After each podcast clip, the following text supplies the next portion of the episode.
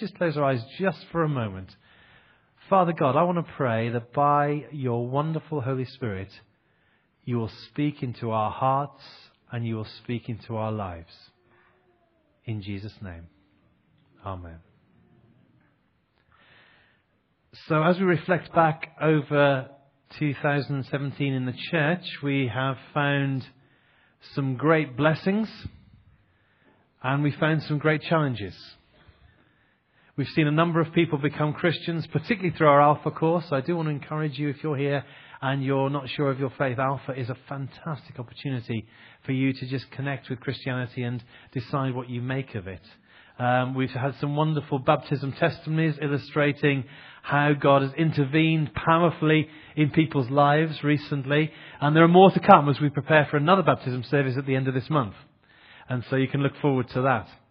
Uh, we've seen some wonderful things happen on a new course that we pioneered this year called the, or last year called the Free to Live course. It finished last month.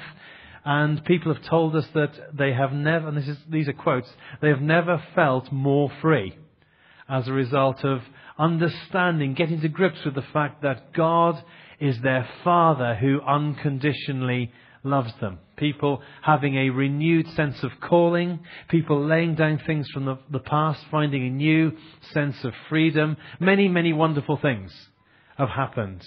We're delighted with our new staff appointments as Martin and John have joined the team. We're absolutely thrilled about that. We're thrilled about the wonderful work of BCP and particularly the ever increasing momentum in 360. Uh, we're really excited about the way our children are getting hold of God, learning to hear from Him, and we're obviously fantastically thrilled with all that uh, we've seen this morning in regard to our children and all of the hard work that goes into our children's work. The youth leaders had a meeting on Friday, and they were celebrating six new teen- teenagers recently joining the ranks of their youth, which is absolutely fantastic. Uh, we want to also celebrate the blessing of guest speakers, people like Angela Kem, Neil Hudson, Joseph Mawila, Ian Henderson, the list could go on. And so there has been some exciting times as we look back. And yet at the same time, we've seen a number of people encounter some incredible challenges. This year, many people have experienced the loss of loved ones. And actually, I, I, look across the room and it's quite surprising as to how many of us have um, had family members who have died, including our own family, my own family. There's also been a number of challenging situations, serious illnesses, and some of them have been life threatening. And although we've so clearly seen God's hand at work powerfully in those situations, there are still challenges that continue in those areas.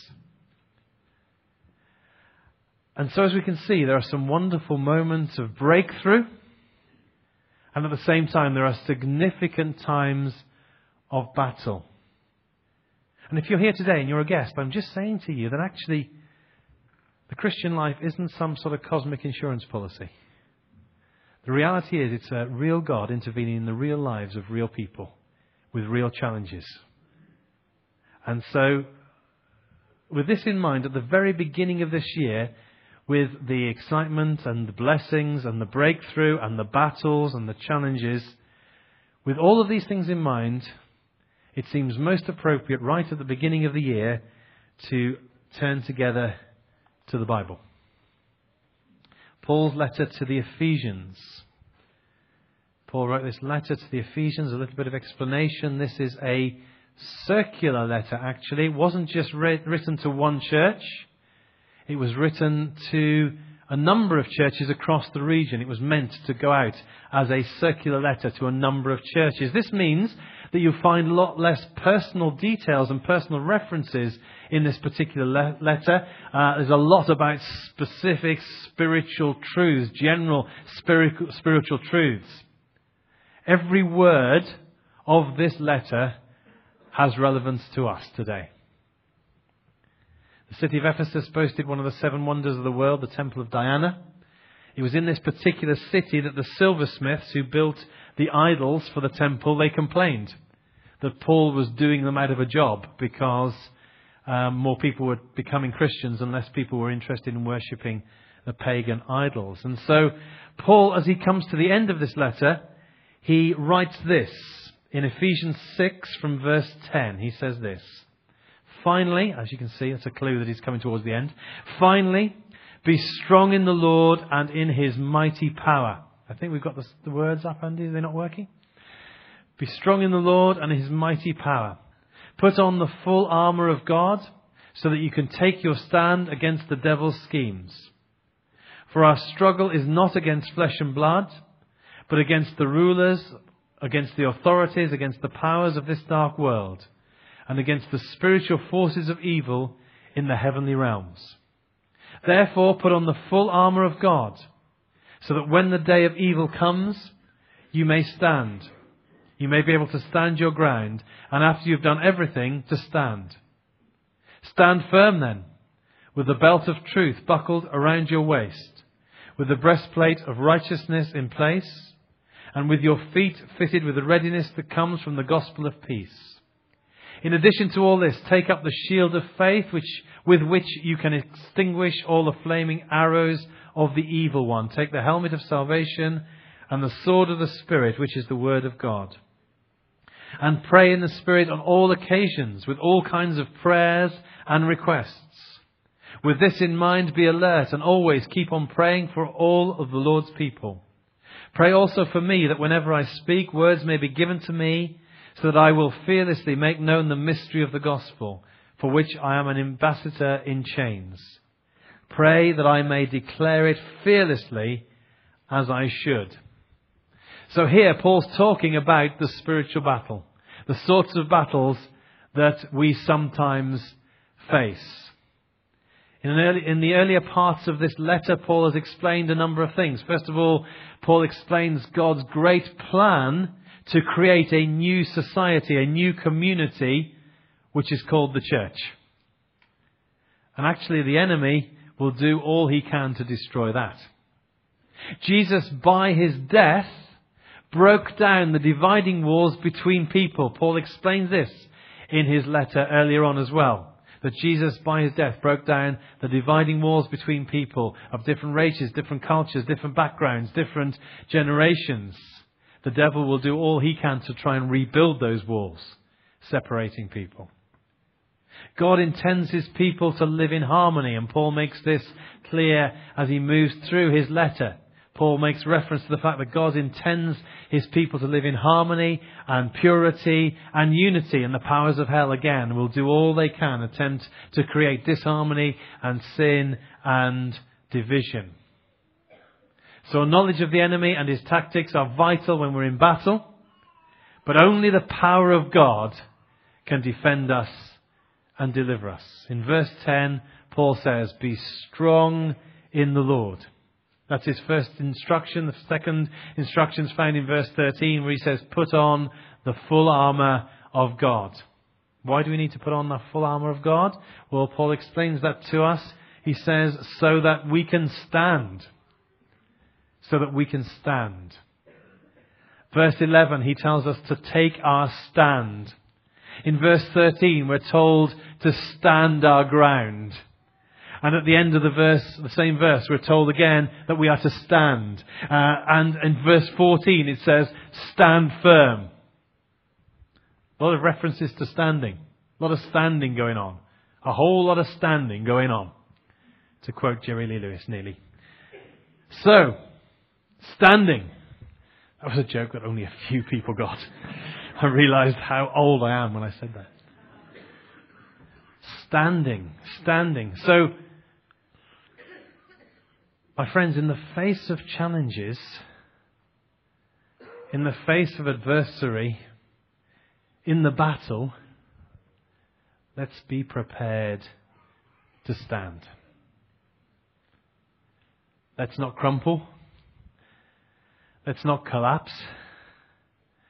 Because God doesn't want wobbly Christians. And let's stand with one another. Let's stand together. This picture of armour can really help us if we can get to grips with its meaning. Paul lists these six different pieces of armour the belt, the breastplate, the boots, the shield, the helmet, the sword. And he uses them as pictures of truth, righteousness, good news of peace, faith, salvation, and the Word of God. Now, Paul, I would say, was pretty familiar with Roman soldiers because he was possibly even chained to one whilst he was writing this letter. So that would help him be familiar with Roman soldiers, wouldn't it? So we're just going to look briefly at each piece of the armour. And we're going to take them in the order that Paul took them. And we're going to start with the belt of truth, which is in verse 14. Roman soldiers wore these leather belts. As well as holding the sword, the belt gathered the tunic of the soldier together and made marching easier. So what is the belt of truth? Well, there are two possible meanings to the word truth here. Firstly, the truth. The revelation of God in Jesus. Knowing the truth. That's a belt which helps us to march forward. The second is truth. The second meaning is sincerity, integrity. So, which is it? The, the truth, the truth of doctrine, or general personal truth? Truth of heart, sincerity. I want to suggest to you that it's both. That we as Christians need to have the belt of the revealed truth of God holding us, and we need to put that on as a reality every day. But in addition, we need to put on truth and integrity, asking God to help us to be people of truth. Second bit of equipment is the breastplate of righteousness. As with truth, there are two possible meanings to righteousness in this context. The first is the righteousness given to us by Jesus. The fact that we are clothed in his righteousness. So as we put our faith in the fact that Jesus died on the cross for our sins, we receive God's forgiveness. Jesus takes our guilt. Jesus takes our shame. And instead, he gives us his righteousness. And again, as I said, there may be people here today, you're not sure of your faith. I want to encourage you, you can be certain of your relationship with God. You can be certain of your permanent, eternal place in heaven. You need not fear death. I want to encourage you to come and speak to us at the end of the meeting. Come on the Alpha course. We would love you to consider this really, really carefully. So the first possible meaning of righteousness here is the undeserved righteousness of God that we receive as we become a Christian. The second possible meaning of righteousness is righteousness of character and conduct. And which of these two constitutes the breastplate of righteousness? Well, why not both? It's very interesting. Uh, one particular scholar, one particular commentator said a, um, a combination of being pardoned for sin and the integrity of character woven together makes some pretty strong chainmail. Pretty strong armor. Okay, number three, verse 5. Sorry, verse 15. Your feet fitted with readiness that comes from the gospel of peace. In 1 Peter 3:15, Peter says, "Always be prepared to give an answer to everyone who asks you to give the reason for the hope that you have." So there are faint echoes in this reference to uh, your feet fitted with readiness uh, to um, an Old Testament passage, Isaiah 52, where Isaiah writes, How beautiful on the mountain are the feet of those who bring good news, who proclaim peace. So, are we prepared to go and share what we have with those around us? It's a basic human desire to share good news with people. And I'm speaking to the Christians right now in the room and asking you a particular question. Do you have beautiful feet? if you're a member of this church, if you're part of this church, can I ask you, who is the person that you are going to invite on this Alpha course? Who is it? Who is that person? Fourth item is the shield of faith in verse 16, which is used to extinguish the fiery arrows of the evil one. A Roman shield was about four foot high, two feet wide. It was made of two layers of, uh, layers of wood stuck together, covered with linen, then with hide. It was dipped in water so that uh, it would put out arrows that were fired, that were lit arrows that were fired at it. It would extinguish those arrows. Now, what sort of arrows are we talking about? What sort of spiritual arrows are we talking about? What sort of arrows will the, uh, will the devil fire at us? Well, let me give you some examples. Thoughts of doubt, anger, rebellion, disobedience, lust, malice, fear. He has a quiver full of arrows. But our shield is faith. Faith, first of all, reminds us of the promises of God in times of doubt or fear. And faith releases the power of God in our lives to defeat those times where we're tempted by sinful actions. The shield of faith. Next, we have the helmet of salvation. Salvation is about the forgiveness we've received, the fact that we've been set free from the chains of rejection and abandonment and failure, and we've been adopted into the family of God. To put on the helmet of salvation every day is to keep those truths. A helmet goes on the head, just in case. Um, keeping those truths, therefore, at the forefront of our minds, in our heads having those truths right in our heads, day by day. The helmet of salvation. And finally, in the second part of verse 17, we're instructed to take up the sword of the Spirit, which is the Word of God. In Paul's day, the sword would be the main tool for fighting. And you notice that Spirit and Word are mentioned together here. Paul is not identifying the sword with just the Bible. In fact, he didn't have the Bible in its complete form. In fact, he was writing part of it in this letter. I believe that Paul is identifying the sword with the proclamation of the truths of Christianity, which in our case are ultimately found in the Bible. But speaking out truths of God's Word under the inspiration of the Holy Spirit is how we draw the sword. It's really important. Let me just say that again. Speaking out truths of God's Word under the inspiration of the Holy Spirit is how we draw the sword. And from the Bible, we can draw our sword and we can use it. A little bit like the way that Jesus did. Uh, in um, Matthew 4 and in Luke 4, there's a time where Jesus is tempted by the devil and he has to draw out words of truth to battle under the inspiration of the Holy Spirit. And we need to be filled with the Holy Spirit to make proper use of the Word of God. And we need to have the Word of God in our hearts and our minds in order to, be, to make proper use of being filled with the Holy Spirit. Spirit filled, Word filled Christians are dangerous people.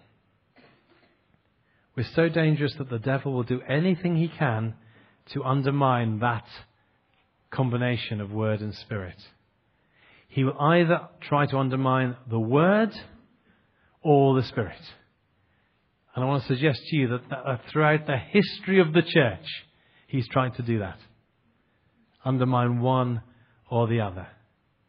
And this is the reason why we in this church regard the Word and the Spirit as absolutely vital the two wings of our aeroplane. Trust and encounter. Trusting in the Word of God and encountering the Spirit of God. And that's why we regularly have Sunday evenings devoted either to the Word of God through our Bible seminars or to the Spirit of God through our encounter meetings. So, we're told in this passage that we have the equipment for battle close at hand. God gives us all we need for spiritual warfare. I want to encourage each of us today. There are tough times and there are great times. But we are provided with all we need for this incredible adventure, for this roller coaster, which is the Christian life.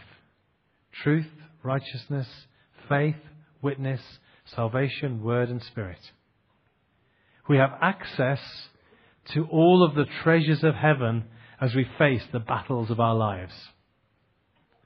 And Paul gives us a clue as to how we can access all of this at the very end of this passage. In verse 18, he says, Pray in the Spirit on all occasions with all kinds of prayers and requests. With this in mind, be alert and always keep on praying for the Lord's people. Pray, pray, and pray again, says Paul. And it seems impossible for me to bring a New Year talk without exhorting us all to pray. The day after my dad died, I was due to speak on our Alpha course on the subject of prayer. And Dave very kindly offered to cover it for me. But somehow, I wanted to do it. Not because I didn't care about losing my father, not because I wasn't upset, because I was. But I just wanted to talk to people about talking to God. I wanted to tell people that as I prayed to my Heavenly Father, He was able to uphold me and sustain me even in the most difficult of times. And I want to encourage us, each of us, to continue to step forward in prayer. To be people who call out to God. I want to encourage us, if we're part of this church, I want to encourage you to join our prayer army. Each week you then receive an email so you can join dozens of other people in the church who are doing battle together in prayer week on week. Just go to the information desk or ring the centre office to find out how to join our prayer army. Come to our prayer meeting before our Sunday service, 9.30 till 9.45. Everyone is welcome. It's not just for leaders.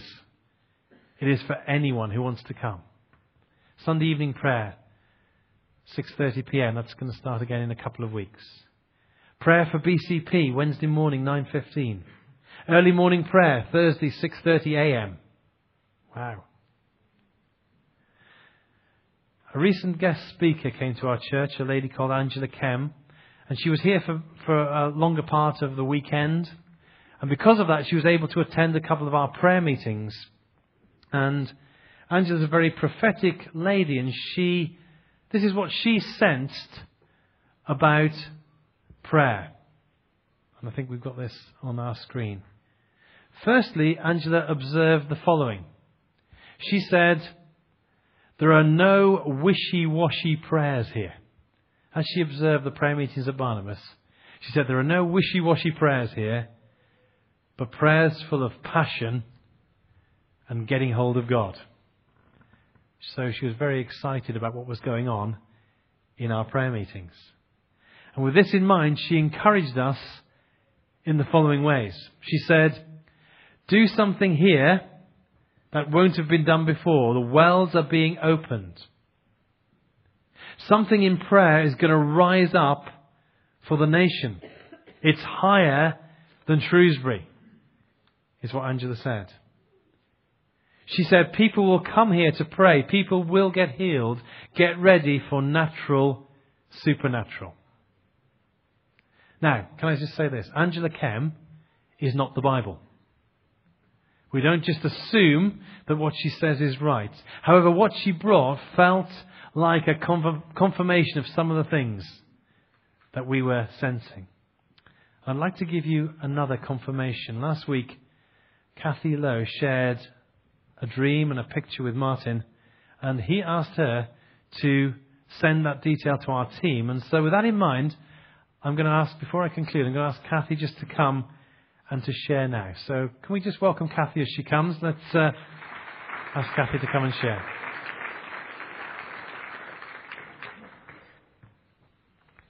I'm just going to um, read the email that I sent. In my dream, I, sorry, it was, sorry, as I say, it was a dream. In my dream, I was standing in a rain shower, but the rain was not water in the wet sense, but some sort of golden dust come rain. I looked around me and I saw members of the church in the same shower. I woke up at this point, and as I did so, I heard the audibly heard the words, "I will pour out my flesh, my spirit on all flesh."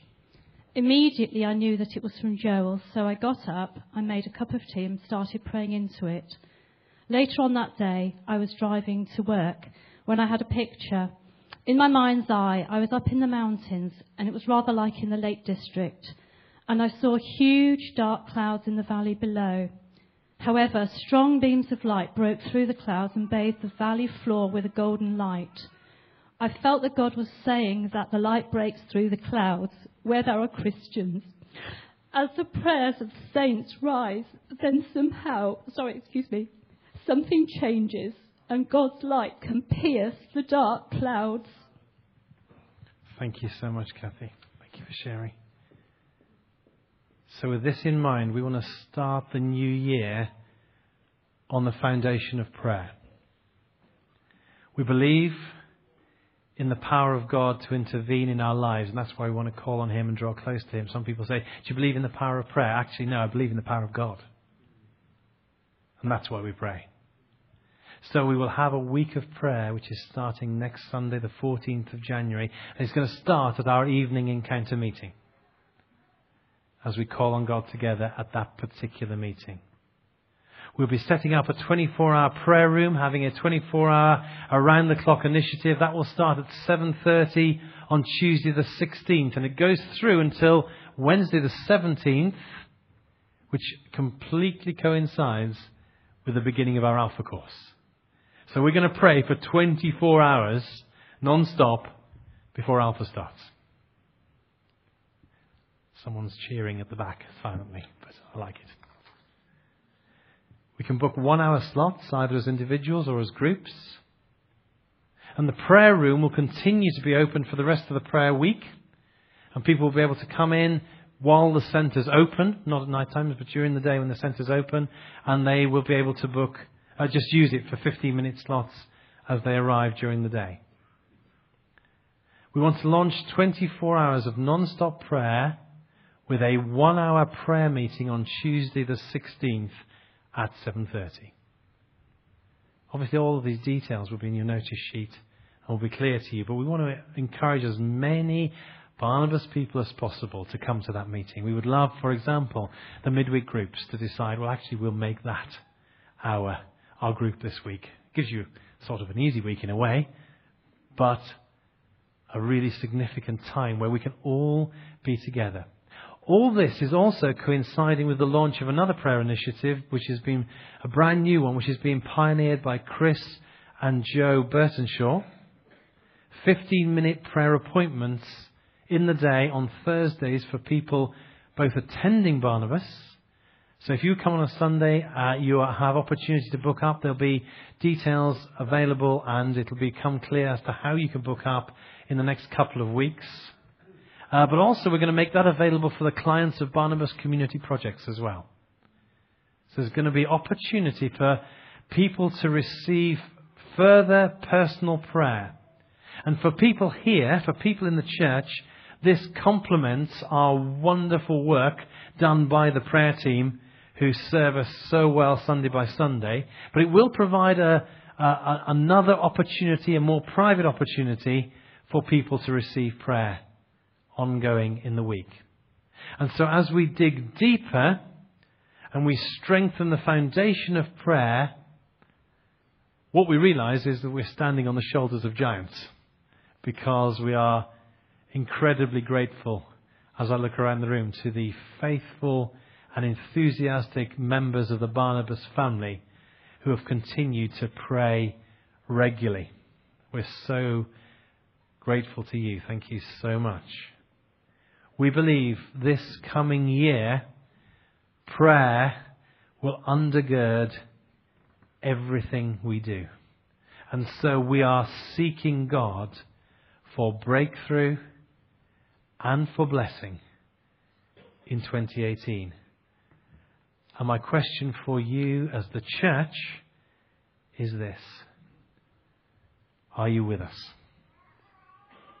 Are you prepared to step forward in prayer? What I would like us to do is stand together and ask Esther and the team to come back. And we're going to sing a worship song which is about the declaration of the power of God. And that in itself is a statement, a symbolic and a prophetic statement demonstrating the faith that we have in a God who is able to hear and respond to our prayers. So let's stand together, shall we? And we're going to be uh, led by Esther and the team, and then I'm going to hand over to Dave to conclude.